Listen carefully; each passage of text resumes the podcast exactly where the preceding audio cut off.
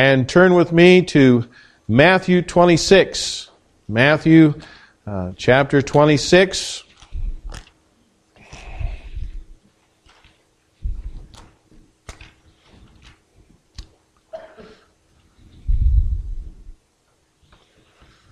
And we'll be looking at verses 57 through 68 tonight, of uh, this morning. Matthew chapter 26, and we'll be talking about the Son of God condemned. Let's read our text here this morning before we get into the message.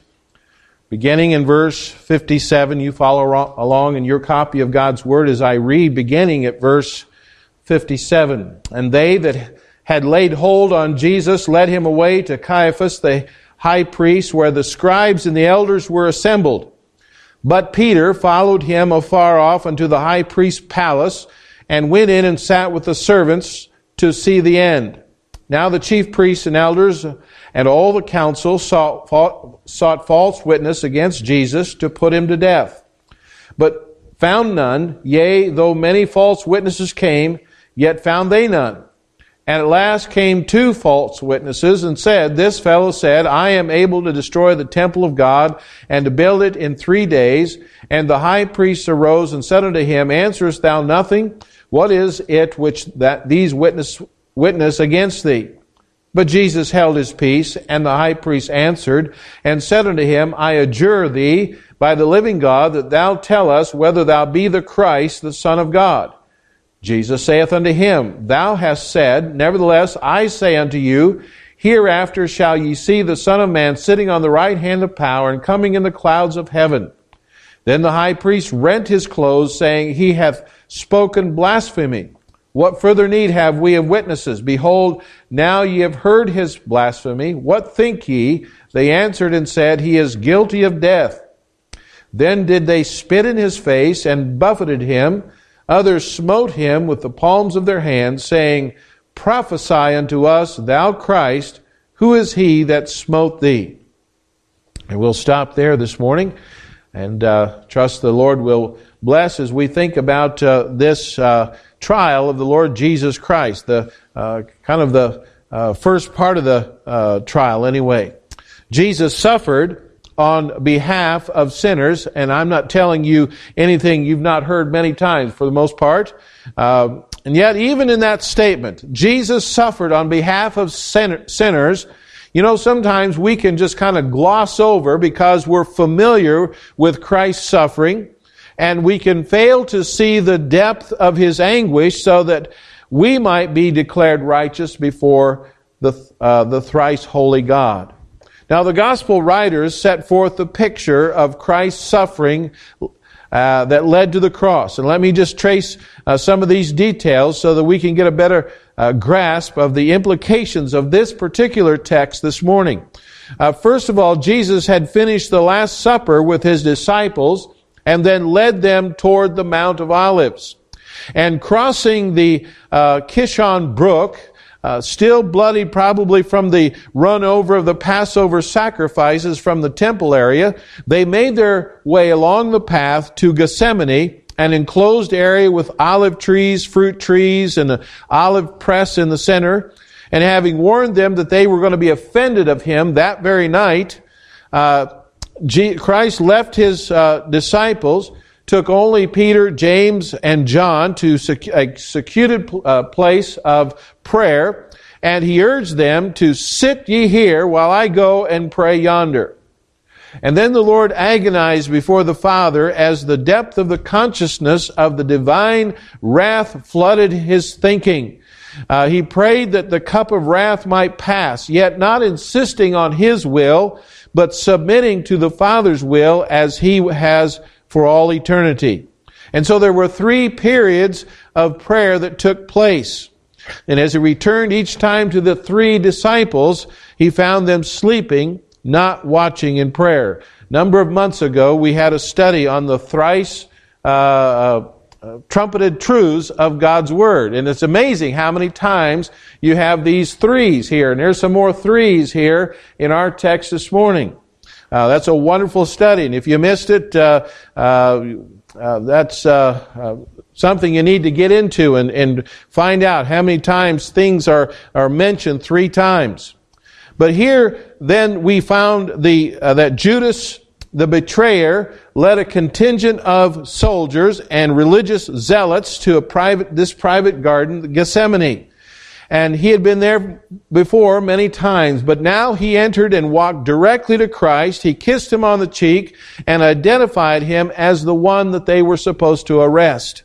And Jesus told him, Friend, wherefore art thou come? And the soldiers seized him. Peter drew his sword, you remember, and striking the slave of the high priest in defense of Christ, and our Lord called for an immediate halt to such efforts since all that took place followed divine decrees.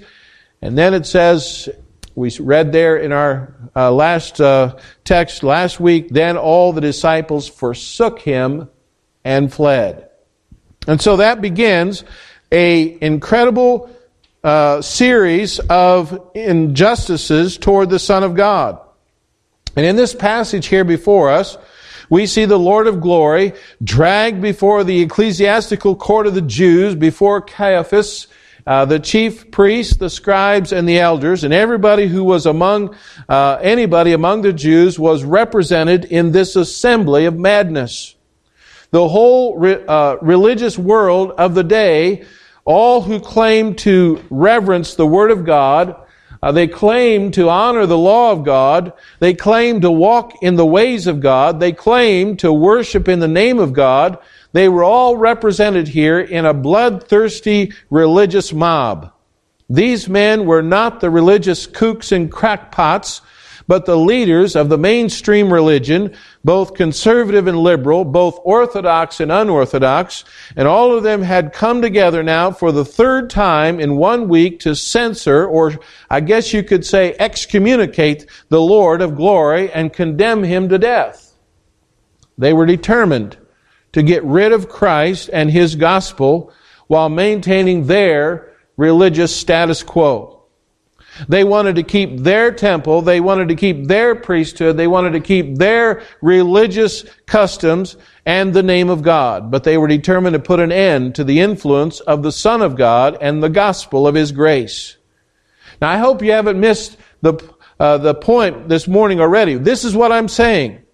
This is what I want you to see. It's very clear throughout the scriptures. The religious world the mainstream religious world, all of its branches, all of its denominations, is now and always has been opposed to Christ. You say, wow. All the religions of the world? Yep, they've been opposed to Christ. They've been opposed to His gospel. They've been opposed to His kingdom. Every religion in the world, acceptable in the religious world, except true Christianity. Every religious notion in the world is acceptable in the religious world except the gospel of God's free and sovereign grace in Christ.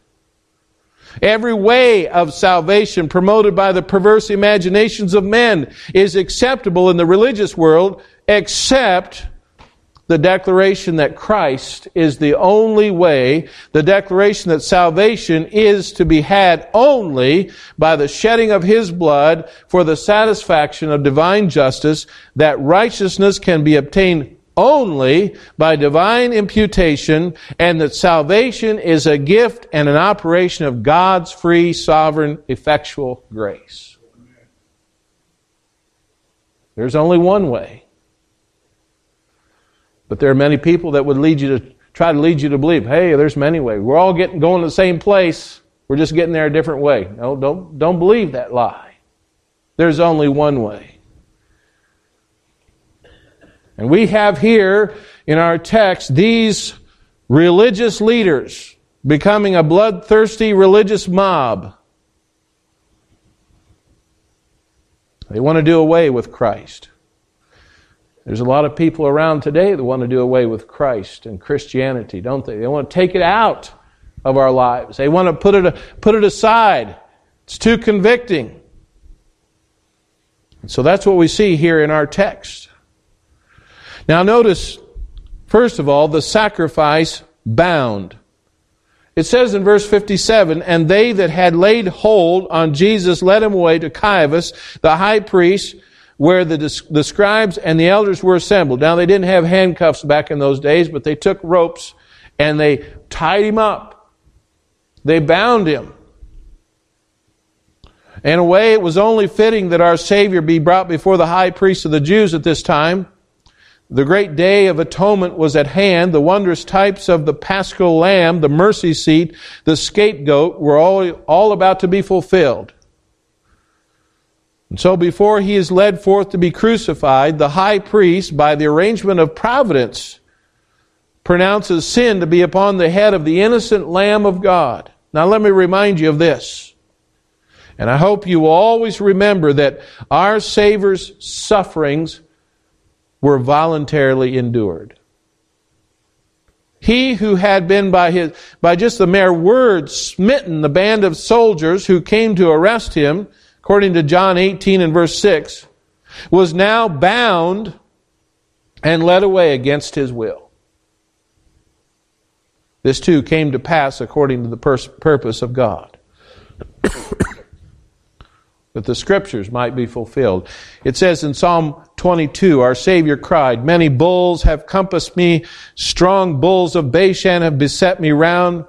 Later on it says, Dogs have compassed me, the assembly of the wicked have enclosed me. Our blessed Savior was bound by, as the sacrifices of old, just as Isaac had been bound and put on the altar back in Genesis chapter 22. And all the sacrifices of the law were bound at the horns of the altar. Psalm 8, 118, 27. And the binding of all the sacrifices in the Old Testament typically pictured the sins and the iniquities of God's elect binding the Lord Jesus. Someone has observed, for as chains and fetters tie down the body, so sin and iniquity bend down the soul. And as our Savior cried as one whose soul was bound when he was, res- uh, was restoring that which he had, Uh, which he took not away. He said, O God, thou knowest my foolishness and my sins are not hid from thee. Innumerable evils have compassed me about. Mine iniquities have taken hold upon me so that I am not able to look up. They are more than the hairs of mine head. Therefore my heart faileth me. It would seem that the binding of our substitute was intended of God to set forth the binding of all the sins of his people to him when the Lord said, had laid on him the iniquity of us all, making him sin for us who knew no sin, that we might be made the righteousness of God in him. But another observation concerning the binding of our sins to our Savior, and that is a matter of certainty, is a very, very precious thought to the soul of every truly regenerated believer that all the sins of his redeemed without omission of a single infirmity or sin in thought or word or deed were laid upon Christ as the sacrifice was bound on the altar.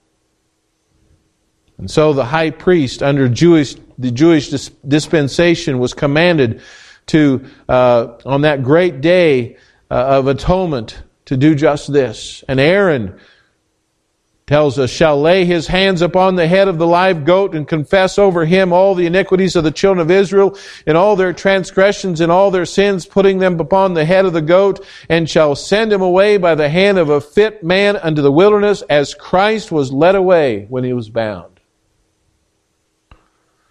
When our blessed Savior was bound and led away, and then at last put to death as our sin atoning sacrifice, he fulfilled all the typical or the pictures of the sacrifices of the law that foreshadowed and represented him. See, and so he who was made sin for us put away all the sins of all his people by the sacrifice of himself. We see our sacrifice was bound. Now, the second thing we notice here is Caiaphas and the Sanhedrin. Now, in our text, we have we come to the arraignment of the Lord Jesus. I want you to notice some interesting things about this so-called judiciary proceedings. First, you notice the place of his arraignment.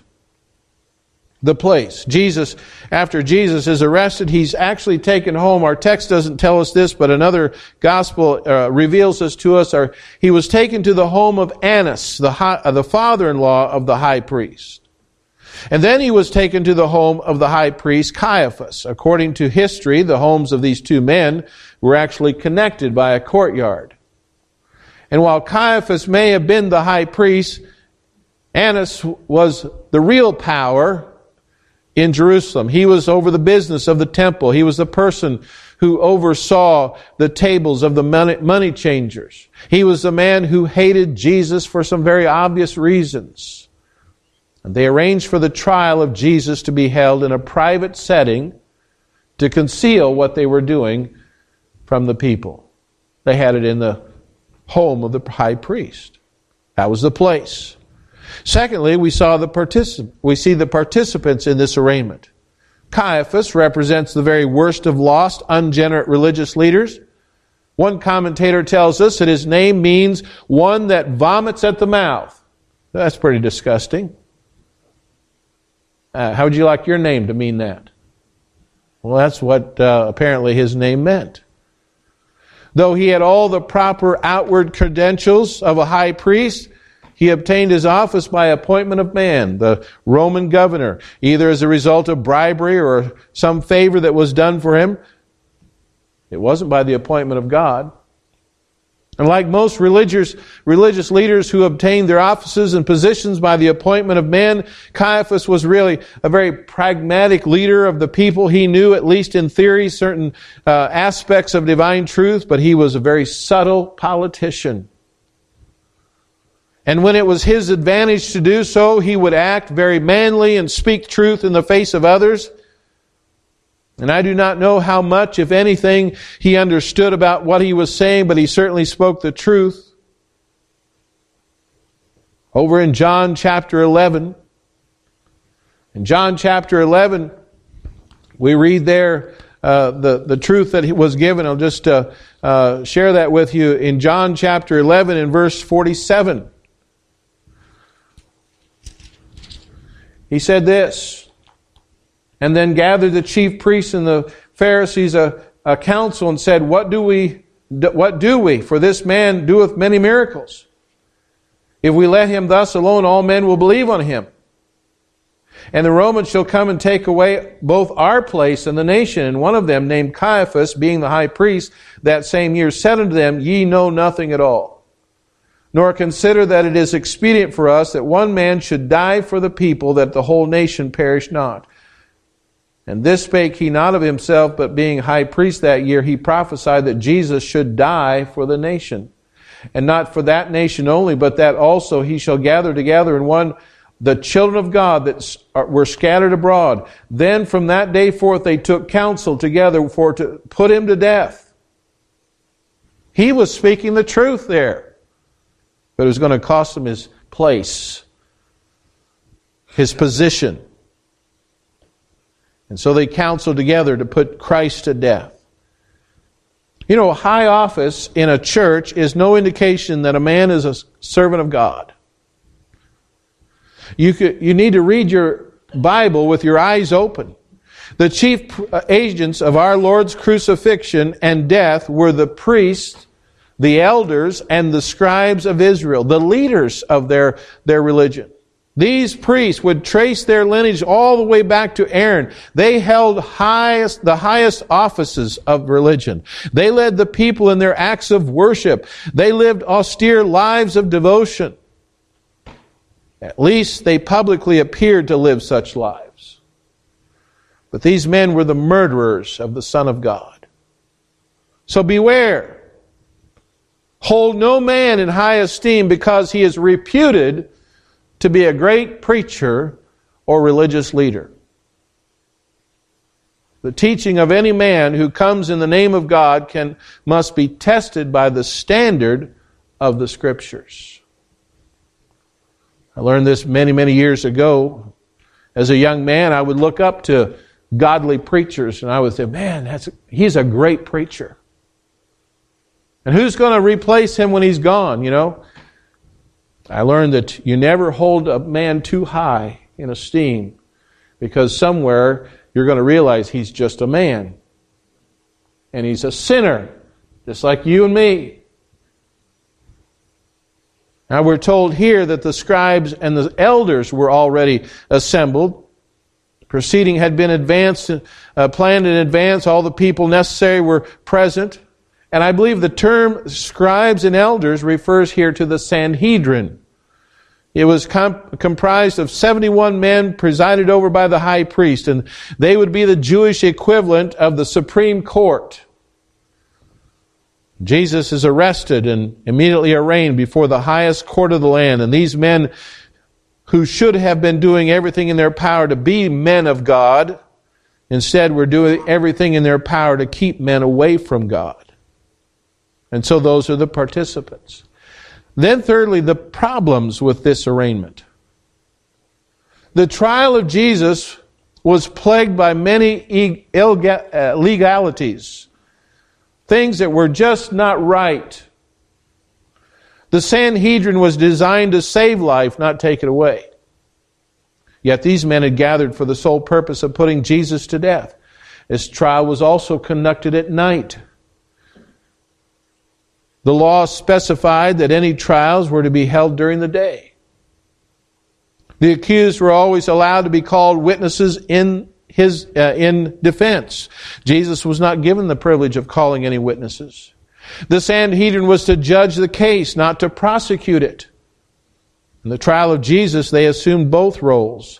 And if any witnesses were found to have given false testimony before the Lord, they were to be given the same punishment being sought for the accused. Don't hear anything about that, do we? And if the death penalty was being sought, the Sanhedrin was required to observe a three day waiting period of prayer and fasting before judgment was rendered. Jesus was tried, convicted, and dead before 24 hours had passed. The Sanhedrin could not condemn anyone to death on a unanimous vote. A unanimous vote for condemnation suggested that an element of mercy was missing. Yet Jesus was condemned by all. Trials were only to be held within the temple. It was illegal to bribe a witness to give false testimony. It was against the law to for, force a prisoner to testify against himself. It was against the law to use a prisoner's confession. So there are many, many errors here that could be pointed out, but these are enough to demonstrate the fact that Jesus did not receive a fair trial, but he was convicted by a kangaroo court that had made up its mind before the trial ever began. And so that brings us then to Peter and the Lord's enemies. Verse 58. But Peter followed him afar off unto the high priest's palace and went in and sat with the servants to see the end. Now, I don't want to say more than is suggested here by this verse, but it, I believe this verse is placed here by divine inspiration to prepare us for that which is later going to be revealed about Peter's denial of the Lord Jesus. I want you to notice the phrase, Peter followed him. Peter followed him. After first forsaking, we had already read that all the disciples forsook him and fled. But here we read, Peter followed him. Peter alone is mentioned here because it's Peter who's being considered. But we must not be too severe in our judgment of Peter. It has been said Peter's following Christ showed love to him. He was reluctant to leave him. His heart moved toward him. He wanted to know how it's going to go with him. What was going to become of him? But sadly, this is not all we're told. Want you notice it says Peter followed him but he followed him afar off. Matthew Henry observed some sparks of love and concern of his master were in his breast, and therefore he followed him, but fear and concern for his own safety prevailed, and therefore he followed him afar off. And so here we see the beginning of Peter's denial. For to follow him afar off is by little and little to go back from him. Now, I think we're told here also, he went in and sat with the servants. He went in not to speak for Christ, but he's going to screen himself. He's hoping not to be identified with Christ and his disciples. In fear and unbelief, this bold disciple was also playing the hypocrite.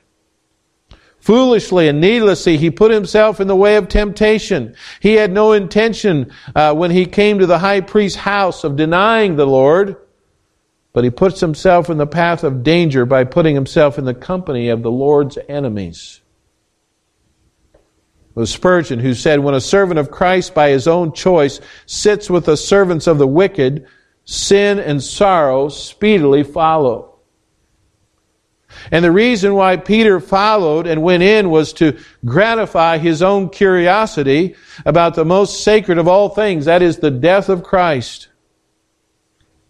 Look at that verse again. At the end of the verse there in verse 58 says, He went in and sat with the servants to what? To see the end. Peter went in simply to indulge his curiosity. He wanted to see what happened. He didn't want to miss it. He wanted to see what was taking place. He wanted to see how the Lord would be condemned and de- delivered up to die. Perhaps he wanted to see what he knew no one else would see. Whatever the case, his curiosity nearly destroyed him. And so let us be warned. The desire to satisfy curiosity may be very advantageous in a carnal way, but in spiritual matters, it can be, we can be brought to our ruin. I wonder this morning, are you following the Lord, but afar off? And I think that's the message that I see here in verse 58. Peter followed, yes, but it was afar off. Maybe just out of curiosity, not by, out of faithfulness. Yes, he may have loved him. He may have been concerned about the Lord, but he wasn't willing to take a stand for him. That brings us to the chief priests and their false witnesses. Now, in verses 59 through 62, we see there the false witnesses that are that come.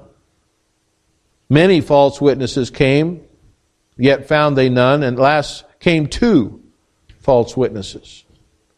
Even though they were plotting the murder of the Lord of glory, these men were meticulous in their religious duties. They knew that the law required at least two witnesses for anyone to be convicted of a capital crime.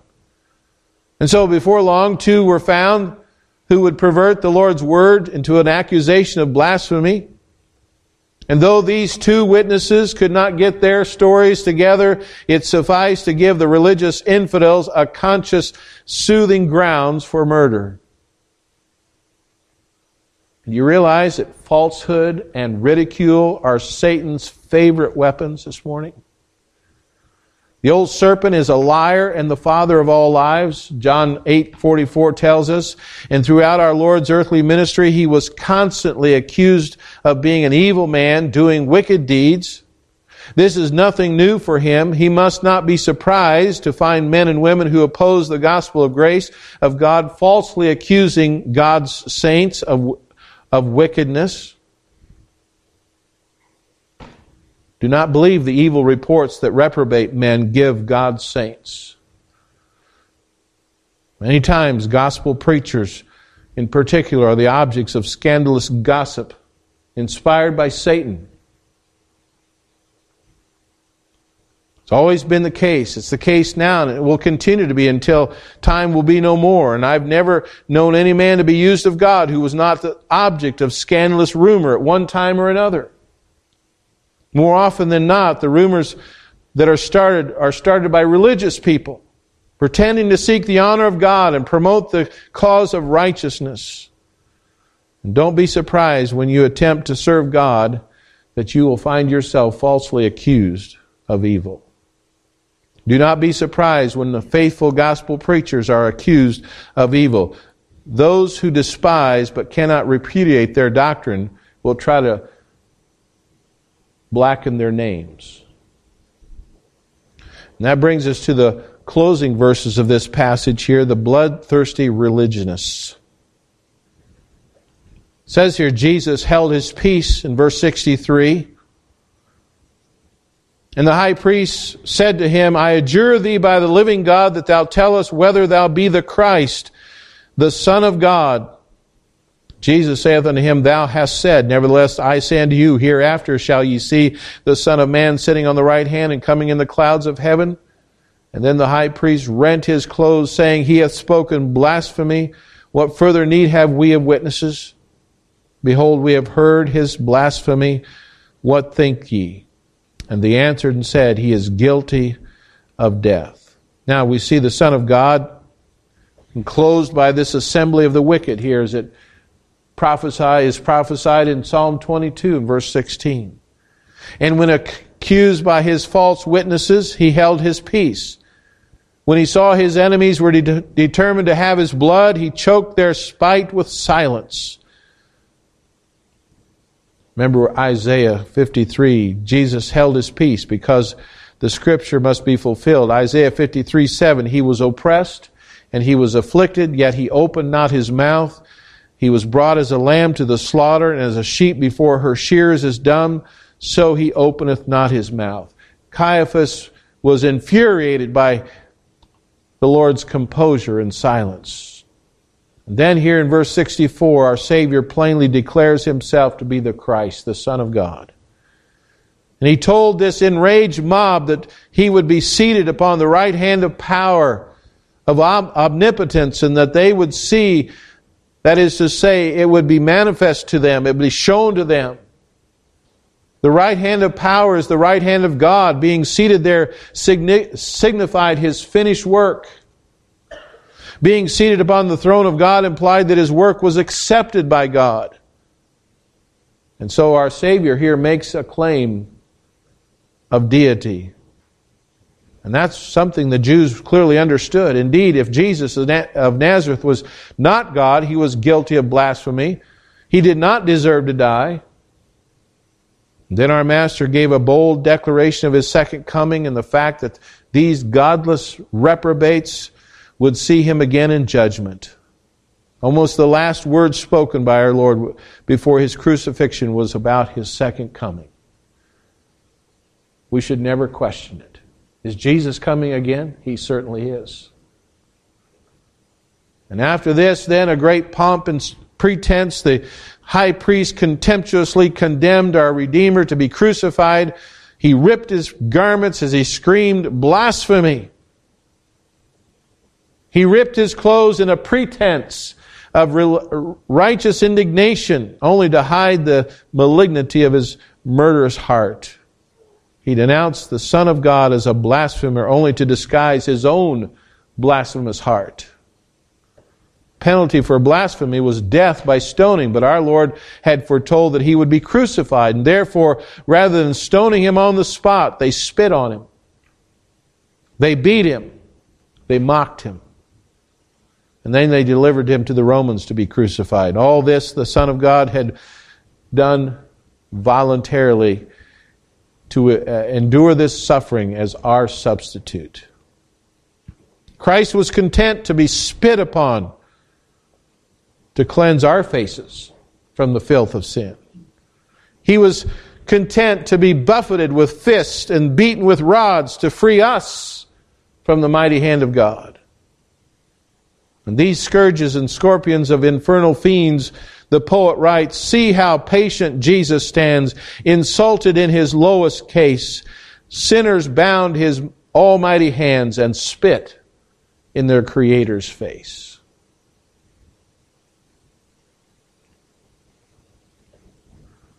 What multitudes there are who daily repeat the crimes of bloodthirsty mob by their willful unbelief people today may not know about God. They may not know about Jesus Christ, but many do.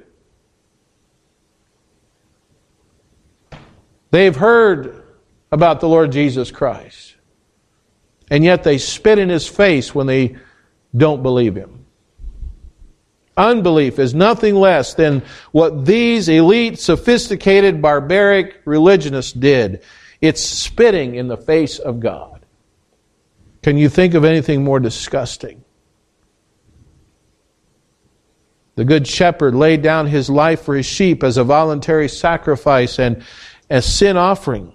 He did it according to the will and the purpose of Almighty God. And all that was done to our Savior was done according to the purpose of God. It was beforehand revealed in the Old Testament. These men knew that.